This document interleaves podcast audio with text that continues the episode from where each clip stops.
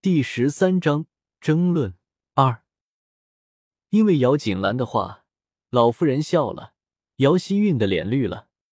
昨天的事情都到了那个地步了，就差没有直接说明就是杜云兰动的手了，而就是因为没有最后直接得出结论，所以大家猜想的空间都会大了很多。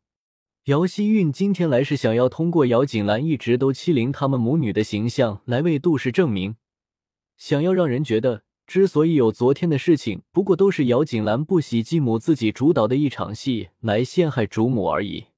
这样的姚锦兰，在众人的心里会落下一个什么形象，就可想而知了。可是现在，姚锦兰一句话就将事情给推到老夫人身上去了，就是老夫人得出了结论，难道其他的人还敢说什么吗？打老夫人的面子，他们又不是真的活腻了。老夫人眼里闪过一抹暗沉的光芒，随后满是威严的开口：“堂堂国公府嫡出大小姐，居然给人暗害了！而且昨天的那个大夫，很明显就是给人收买了的。不过是一个大夫而已，居然敢在我面前这么糊弄我这个老婆子，真是不知所谓！这件事情一定会调查到底的，看看这个府里究竟是藏了那些包藏祸心的人。”姚锦兰从容入流的回答着：“是祖母英明，可是祖母，这个事情毕竟是国公府内部的事情，如果要是让外面的人给知道了，那么不是让国公府没脸吗？”姚希韵好似是为国公府着想一般的说着：“既然我们已经知道了有人想要针对姐姐，那么我们可以私下里慢慢查看，就是如此大张旗鼓的，不仅打草惊蛇。”而且还非常容易给人留下一个国公府内里不团结的印象，何必呢？妹妹此言差矣。姚希韵话说完了，姚锦兰不等老夫人发表意见，面色严肃的看着姚希韵说道：“正是因为是国公府内部出了问题，我们才要立马排查。要知道，我们可是国公府的嫡之子弟，盯着国公府的人多了去了。既然有人敢在我的药里动手脚，如果不将他给清除出来，”那么迟早有一天，他也能在其他人的衣食中动手脚的。如果真的是那个样子，国公府危矣。可是母亲平时待你那么好，姚希韵着急的还想要说什么，可是姚锦兰不等姚希韵说完，就继续说道：“我知道昨天的事态发展都对母亲不利，我知道妹妹为母亲担心，所以才没有考虑到那么多事情的。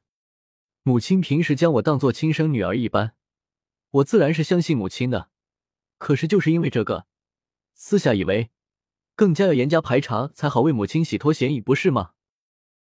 大姐姐你，姚锦兰话中的意思，姚希韵自然是非常清楚的，所以反应过来后才会那么生气。姚锦兰对姚希韵的话一点反应都没有，淡定自若的对着一旁正在惊骇当中的老妇人郑重说道：“孙女以为。”国公府众人的安全才是最重要，毕竟自己人都没有了，还考虑那么多做什么？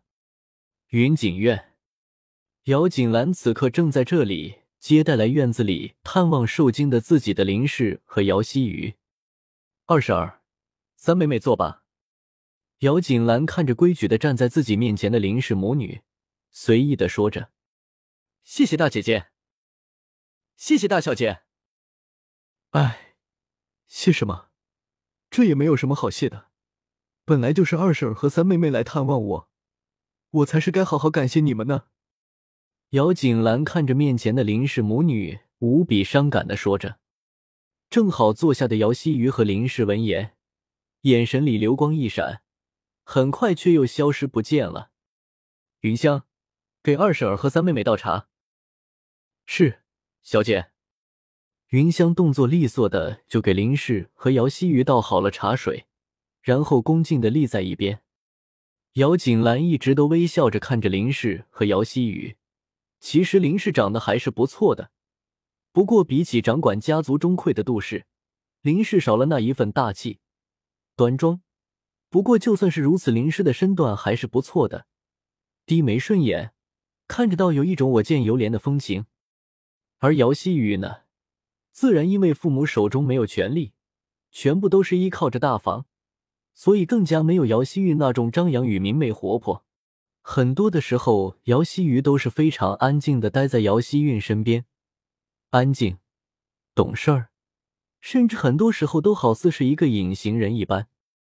林氏和姚希瑜看着都是非常内敛、安静的人，对着自己这个国公府的大小姐，真的是非常、非常的尊敬。甚至谦卑到很多的时候，不知情的人还会以为林氏是国公府的奴婢，姚希瑜是姚希韵身边的丫头了。所以总的来说，林氏和姚希瑜好似是这个府里最没有攻击力，也是最无害的人了。可是姚锦兰却有些怀疑，林氏和姚希瑜真的和他们表现出来的是一样的吗？对于二房在国公府的地方，他们是真的没有一点的怨言吗？姚锦兰不知道为什么看着姚希瑜和林氏，她总有种不安的感觉。杜氏和姚希韵对于姚锦兰来说，那就是口蜜腹剑的；可是林氏和姚希瑜对于姚锦兰来说，恐怕就是那不会叫的狗了。不知道他们的凶悍程度到底有几分呢？大小姐身体怎么样呀？林氏看着姚锦兰，关心的问着：“我吗？还不是这个样子。”对于昨天的事情，虽然没有揭穿，不过大家心里都有了自己的答案。既然如此，那么姚锦兰自然也要装出一副有点明白的感觉了。大姐姐，这个女人的脸呢是最重要的，你呀可要小心一点了，免得被那些恶毒的人给害了。姚希瑜看着姚锦兰的脸，满是后怕的说着：“那个大夫也不知道是收了谁的好处了，既然敢这么的来害大姐姐。”幸好昨天给林世子给查出来了，要不然大姐姐到了脸真的会受伤呢。是呀，我怎么都没有想到，居然有人那么恶毒的想要毁了我。姚锦兰说着，脸上露出害怕的神情。林氏和姚希瑜看在眼里，脸上的表情更加真切的替姚锦兰后怕。大小姐是大富大贵的人，相信没有谁可以真正的伤害到大小姐。林氏看着姚锦兰，关切的说着。不过，那个大夫可要好好的严惩一番，不能就这么的放过伤害大小姐的人呀！是呀，大姐姐，这样恶毒的人可不能再由着他作恶了，不然还不知道要伤害多少的人呢。我也是这么想到的。不过，姚锦兰叹了口气，表情有些为难，明显的意犹未尽。大姐姐是有什么不能说的吗？姚希瑜状似是天真的说着，表情无辜且真挚，好似是纯良的大白兔。姚锦兰只是摇摇头，并不说话。不过那个表情可告诉人太多东西了。一时间，屋子里有些沉默。不过很快的，姚希瑜就打破了平静，率先将话题转向了别处。大姐姐，如今你在养伤，也不能经常出去。如果大姐姐要是不嫌弃的话，鱼儿倒是可以常常来和姐姐聊天了。可以啊，我们是姐妹呀，平时的时候也可以常常过来坐坐的。姚锦兰很是随和有爱的说着：“是吗？”姚希鱼的语气表现的非常的受宠若惊。大姐姐和三妹妹这说什么呢？我是否也可以来坐坐呢？就在说话间，一道娇俏的声音传来。听到熟悉的声音，姚锦兰和林氏、姚希瑜都转头看着带着贴身丫头款款而来的姚希韵。二小姐来了，二姐姐来了。看着姚希韵来了，林氏和姚希瑜连忙起身和姚希韵问好。姚希韵看着在自己面前卑躬屈膝的姚希瑜和林氏，一副心安理得、不为所动的样子，随口说着：“起来吧。”看着姚希韵在林氏和姚希瑜这些二房面前那副骄傲自得的嘴脸，还有那个说话间、动作间没有一处不端着架子的样子，再看看林氏和姚希瑜根本就没有什么反应的样子，姚锦兰心里嗤笑。看来大姐姐这养病的日子过得到，也是非常高兴快乐吗？姚希韵也不给姚锦兰这个嫡出大姐姐请安，直接就走到姚锦兰身边的一个凳子上坐着。